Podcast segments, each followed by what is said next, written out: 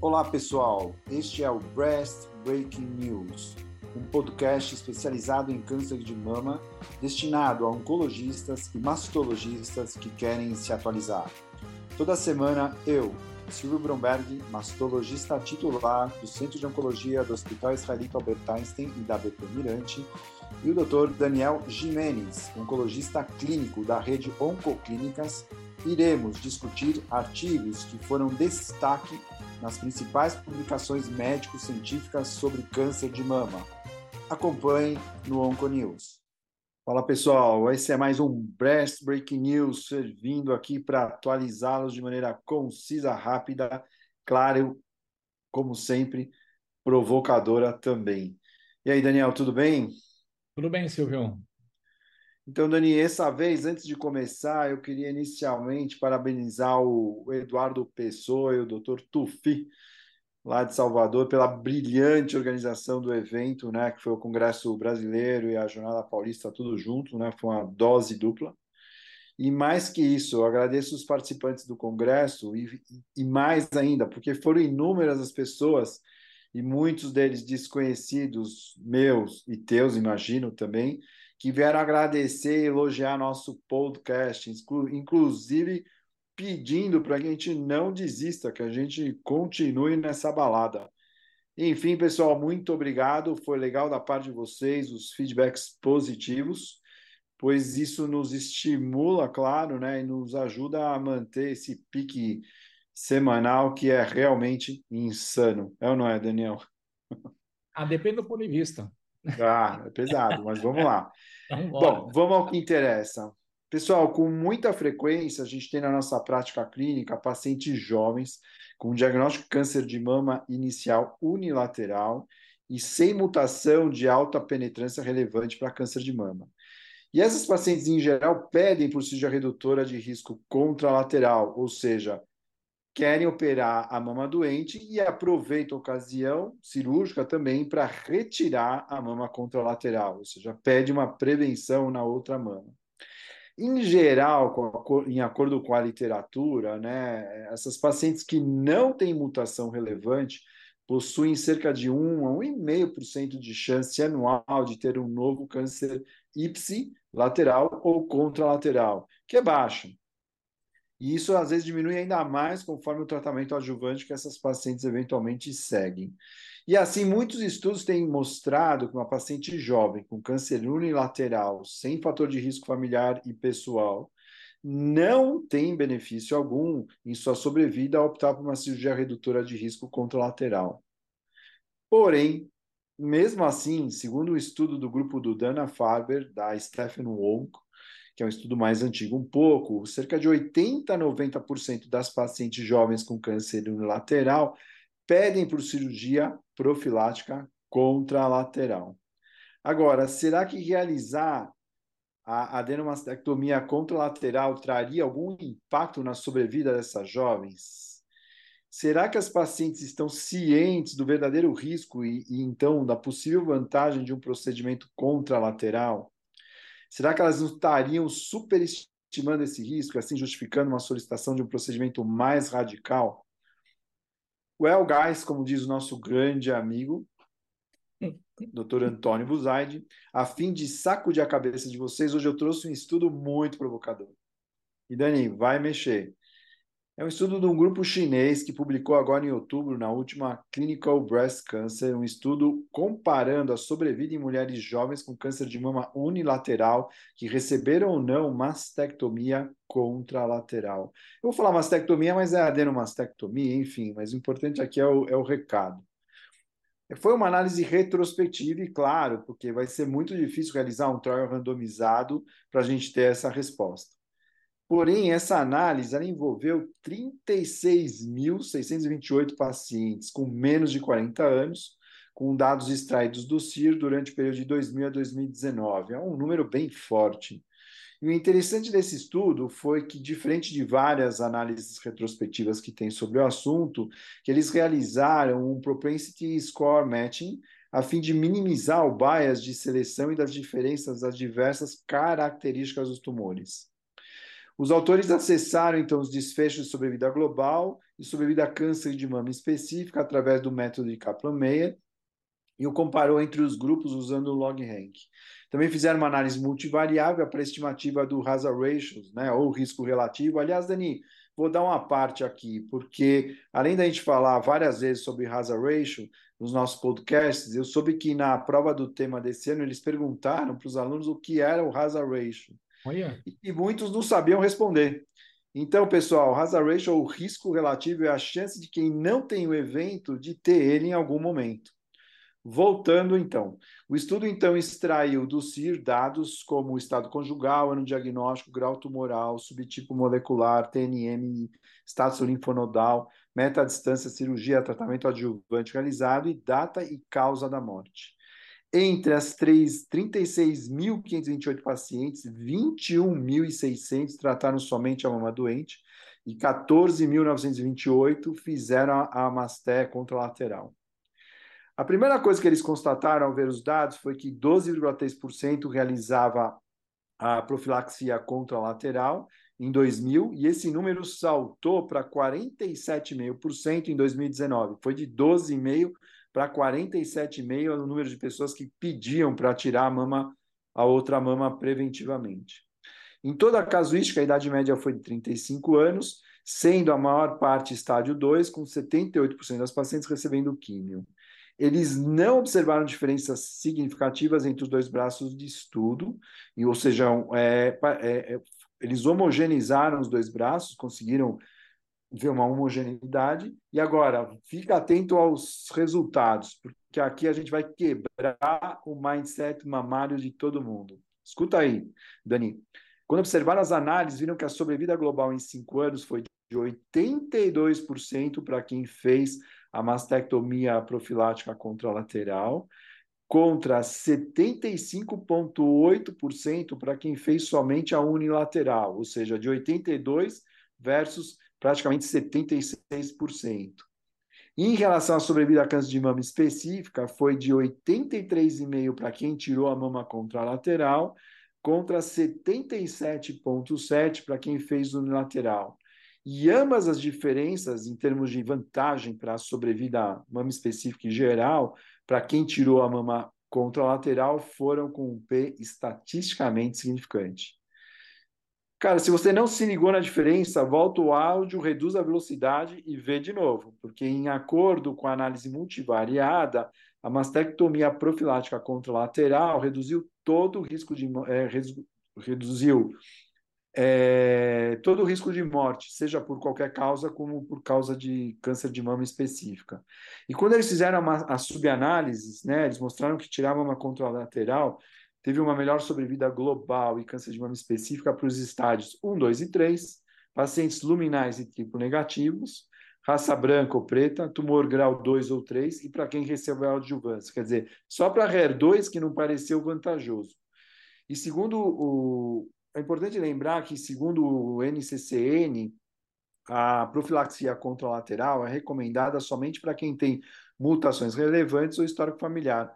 Porém, nesse estudo, que apesar de retrospectivo, tem uma ampla casuística, diferente da grande maioria que não mostra vantagem na mastectomia contralateral, como eles realizaram esse pareamento, o Propensity Match Score, que reduziu o bias, é, torna esse estudo e esses resultados muito mais convincentes.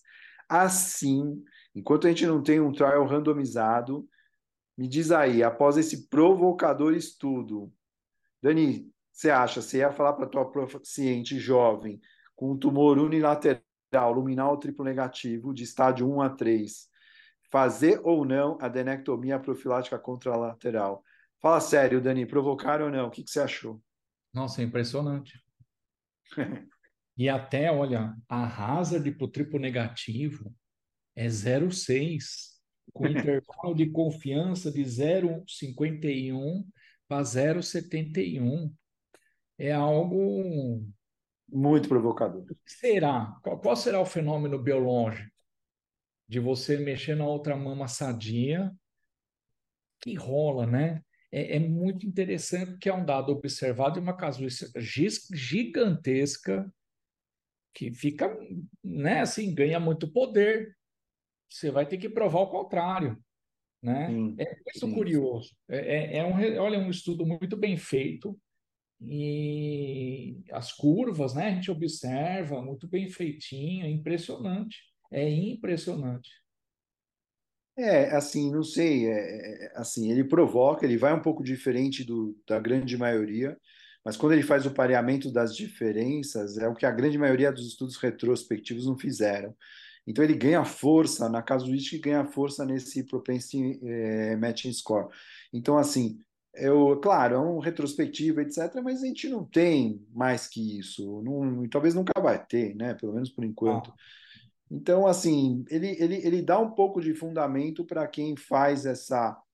para eventualmente justificar um procedimento desse, ou quando uma paciente mais jovem vem e pede para a gente não se sentir tão desconfortável. Enfim, Daniel, era esse o recado.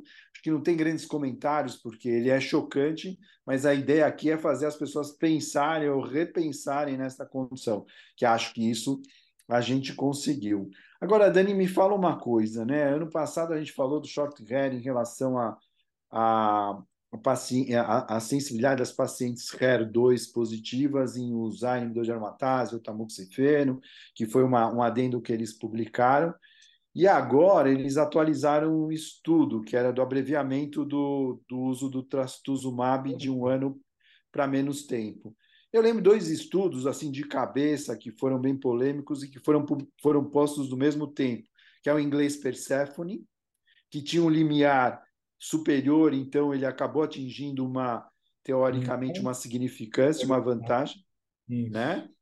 E, e, e, teoricamente o inglês mostrou, mas ao mesmo tempo a gente tinha o Fer que era que era que era francês e que mostrou que não, mas o limiar era diferente para em relação à consideração de não inferioridade. E ele não se mostrou positivo. Tem alguns outros estudos, mas assim, Dani, uh, de maneira geral, não pegou, porque hoje o que a gente percebe basicamente é que as pessoas usam um ano de trastuzumab. Dani, o que você vai atualizar aqui, vai quebrar a ideia das pessoas? Vamos lá, pode, mostra aí o que você pode trouxe. Pode começar, né? Porque foi apresentado na ASCO e até ouvi os comentaristas do pessoal do Dana Faber começando a, a, a ensaiar ideias de estágios muito iniciais de HER2, de considerar abreviar o tempo. É, só fazendo um resuminho, o FAIR é o estudo francês de seis meses versus um ano, Persephone que foi o único que atingiu não inferioridade do ponto de vista estatístico, que foi também seis meses versus um ano. Depois teve o SOLD, que era muito parecido com o Short Hair, que é o que eu vou apresentar, que uhum. são um ano versus nove semanas, né? que foi assim mais ou menos parecido com o Fin Hair, que na realidade no final Sim. das contas deu errado, que era um estudo é, muito pequeno e que no follow-up percebeu que não, não deu certo, nove semanas é, de trastuzumab, e isso daí acabou no esquecimento, mas teve esse estudo italiano de um ano versus nove semanas, e esse aqui é o paper de atualização de dez anos de segmento. Foi um dado interessante porque com todo esse tempo de segmento, é, o, as taxas de sobrevida são Assim. Mas peraí, Denise, você está falando do short hair, não do soul. Short hair. É, não, tá, não, porque, não, é, é, não, é, não é italiano, é, é, o short hair. Vamos lá. É, então, e os dados de sobrevivência são um pouco interessantes, de 0 a 1 um a 3 linfonodos, tá? Mas só para vocês terem uma ideia, é, o estágio patológico 1 era 40% da amostra, estágio 2, 43% da amostra. Então, ou seja, uma amostra relativo aos estágios iniciais. E é assim, quanto ao número de linfonodos positivos, metade da amostra era zero. Agora, de 1 a 3, 31%, e mais que quatro linfonodos, que para mim esse foi o pecado do estudo, porque, puxa vida, meu, fazer um, né, uma carga tumoral tão grande, é, 16% da amostra tinha esse perfil, e que isso poderia ter boicotado o resultado final da não inferioridade. Porque, de fato, o estudo não atingiu, mas quando a gente observa as curvas de sobrevida, eu convido os colegas a darem uma olhada, que é da JCO de setembro, a gente observa que assim, você praticamente não vê diferença. Então, tudo bem, do ponto de vista estatístico, foi um estudo desenhado para não inferioridade, mas em casos selecionados você vai poder considerar. Só para você ter uma ideia, em N0, a sobrevida livre de doença à distância no short, ou seja, nove semanas foi 81% em 10 anos, no trastuzumab longa duração 89%, ou sobrevida global 85% para o short, no, no sobrevida global pro, do tempo de um ano 95%. N1, N3, 77% para o short. Dani, o P, P significativo. Não. Não, não deu. Não deu. Só números absolutos diferentes. Só número mas... absoluto, tá? Só, tá? Aí no long, 79%. Então, voltando, N, N positivo de três linfonodos, short 77, long 79. Sobrevida global, 89% para o short e 92% para o long. Agora, o N4, quatro linfonodos ou mais, aí é, foi um azedume total, porque assim, foi no 63%, que a doença realmente fazer só nove semanas, deu 63% em 10 anos. O long deu até um, bem mais, 84%. Mas a sobrevida global de ambos com N, com mais de quatro linfonodos, é ruim para os dois braços. É 53% é e 64%.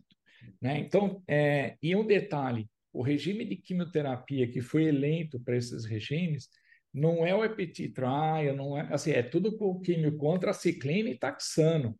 São regimes robustos de quimioterapia, mas é aquela velha história. Tinha muito paciente com linfonodo positivo, né? E talvez se fizesse uma análise de não inferioridade só para axila negativa e tumor pequeno, a gente talvez teria um resultado que atingisse a, a, a tão desejada não inferioridade. Né? E quando foi apresentado o Persephone na ESMO, se não me engano, ou foi na ASCO, mas enfim, o resultado foi criticado, muito criticado pela Martin Picard, justamente falando, olha, mais seis meses de trastuzumab não, não agrega nada em toxicidade, é muito menos tóxico. Na realidade, não é. É menos cardiotóxico, por fazer menos tempo, mas, assim, meio que fazendo desdém, sabe? Só que na hora de você ver política de saúde pública, cabe. Faz, né? faz diferença. Faz diferença, muita diferença financeira. Mesmo os biosimilares não são baratinhos. Né? Então, para título de política de saúde pública, cabe. E aí, é, na conclusão, eles colocam que é sim uma estratégia que pode ser pensada, principalmente se o paciente tem algum evento adverso, que é totalmente aceitável, né? Mas, assim, o poder desse estudo, ele acabou sendo muito prejudicado pela amostra, né? E do ponto de vista estatístico, eles estabeleceram um limite de poder muito ruim, que foi de 56%. Né? Isso daí foi é, eles mesmos acabam se criticando nesse sentido, né? Mas assim, os dados de sobrevida são interessantes, sabe? É que a questão é, por exemplo, semana retrasada mesmo, acabei indicando para uma paciente T1B, axila negativa, é, tinha estrógeno progesterona negativo, HER2 três cruzes. Então foi aceitável fazer o pactaxel por nove semanas e depois seis meses de trastuzumab. É aceitável, entendeu? Porque você não está exagerando, porque você está lidando já com uma doença que provavelmente nem precisava de tratamento. Né? Então, assim, é, a ideia está tá entrando. Falta alguém fazer uma meta-análise. Tem que uma meta-análise de não inferioridade, eu acho que deve ser meio complexa, né? Mas eu acho que vai acabar dando samba porque já tem bastante amostra de paciente. Então, se fizer uma meta-análise caso individual, eu acho que vai chegar num, num consenso. Eu acho que para países como o Brasil, por exemplo, né, que tem um, um SUS gigantesco, é totalmente aceitável. O que é curioso é que no SUS do Brasil é aprovado um ano, um ano trastuzumab, né? E a gente está incorporando a evidência. Acho que deveria arrumar um board de experts para sentar lá no Ministério da Saúde, porque está faltando palbociclib. não tem palvociclíma em doença metastática receptor hormonal positivo. De repente, a gente pode fazer uma, um combinado de, de diminuir o tempo de trastuzumab e incorporar inibidor de ciclina. Né? Então, acho que esse estudo, não, não, por falta de outros muito melhores, acabei selecionando ele. O que, que você achou, Silvio? Olha, eu achei isso tudo, claro, eu achei isso tudo, quando você vê os subgrupos, eu achei isso tudo bem interessante, porque é bem isso que você pegou, pacientes de baixo risco, eventualmente, você poderia descalonar, quer dizer, se a Picar falou que não tinha toxicidade, então vamos escalonar, eu diria que tem toxicidade financeira. Então, é, eu acho que realmente para países que têm menos recurso, seria uma opção boa para casos que eventualmente são casos melhores, de melhor prognóstico, mas que você teria que usar o anticorpo. Eu achei válido, eu, eu, eu curti, eu achei que as diferenças de sobrevida não aconteceram, ou seja, não é que foi, não foi ruim, né? Eu acho não. que fica claramente nas análises de subgrupo que fica ruim para quem é mais grave. Sim. Que são os estádios mais avançados, ou axilas mais maciçamente comprometidas. Então, eu achei válido. Eu, eu, eu, eu, eu achei você trouxe bem. Foi publicado na JCO, quer dizer, não estamos falando de qualquer revista. Então, tem um peso, tem uma relevância, e acho que é legal as pessoas saberem, até para lembrar essa coisa que a gente quase não fala no dia a dia, que é descalonamento de tempo do, do trastuzumab. Exato. Enfim, Dani, acho que nosso tempo deu. Eu achei que foi legal, os dois estudos são, são bem interessantes. E a gente continua aí com essa missão educadora. Pessoal, continue seguindo a gente, continue aprendendo e continue criticando para o bem e para o mal, que a nossa intenção aqui é sempre melhorar. É isso aí, Dani. Boa semana. Até. Tchau, pessoal. Até semana que vem com mais novidades. Um abraço. Um abraço.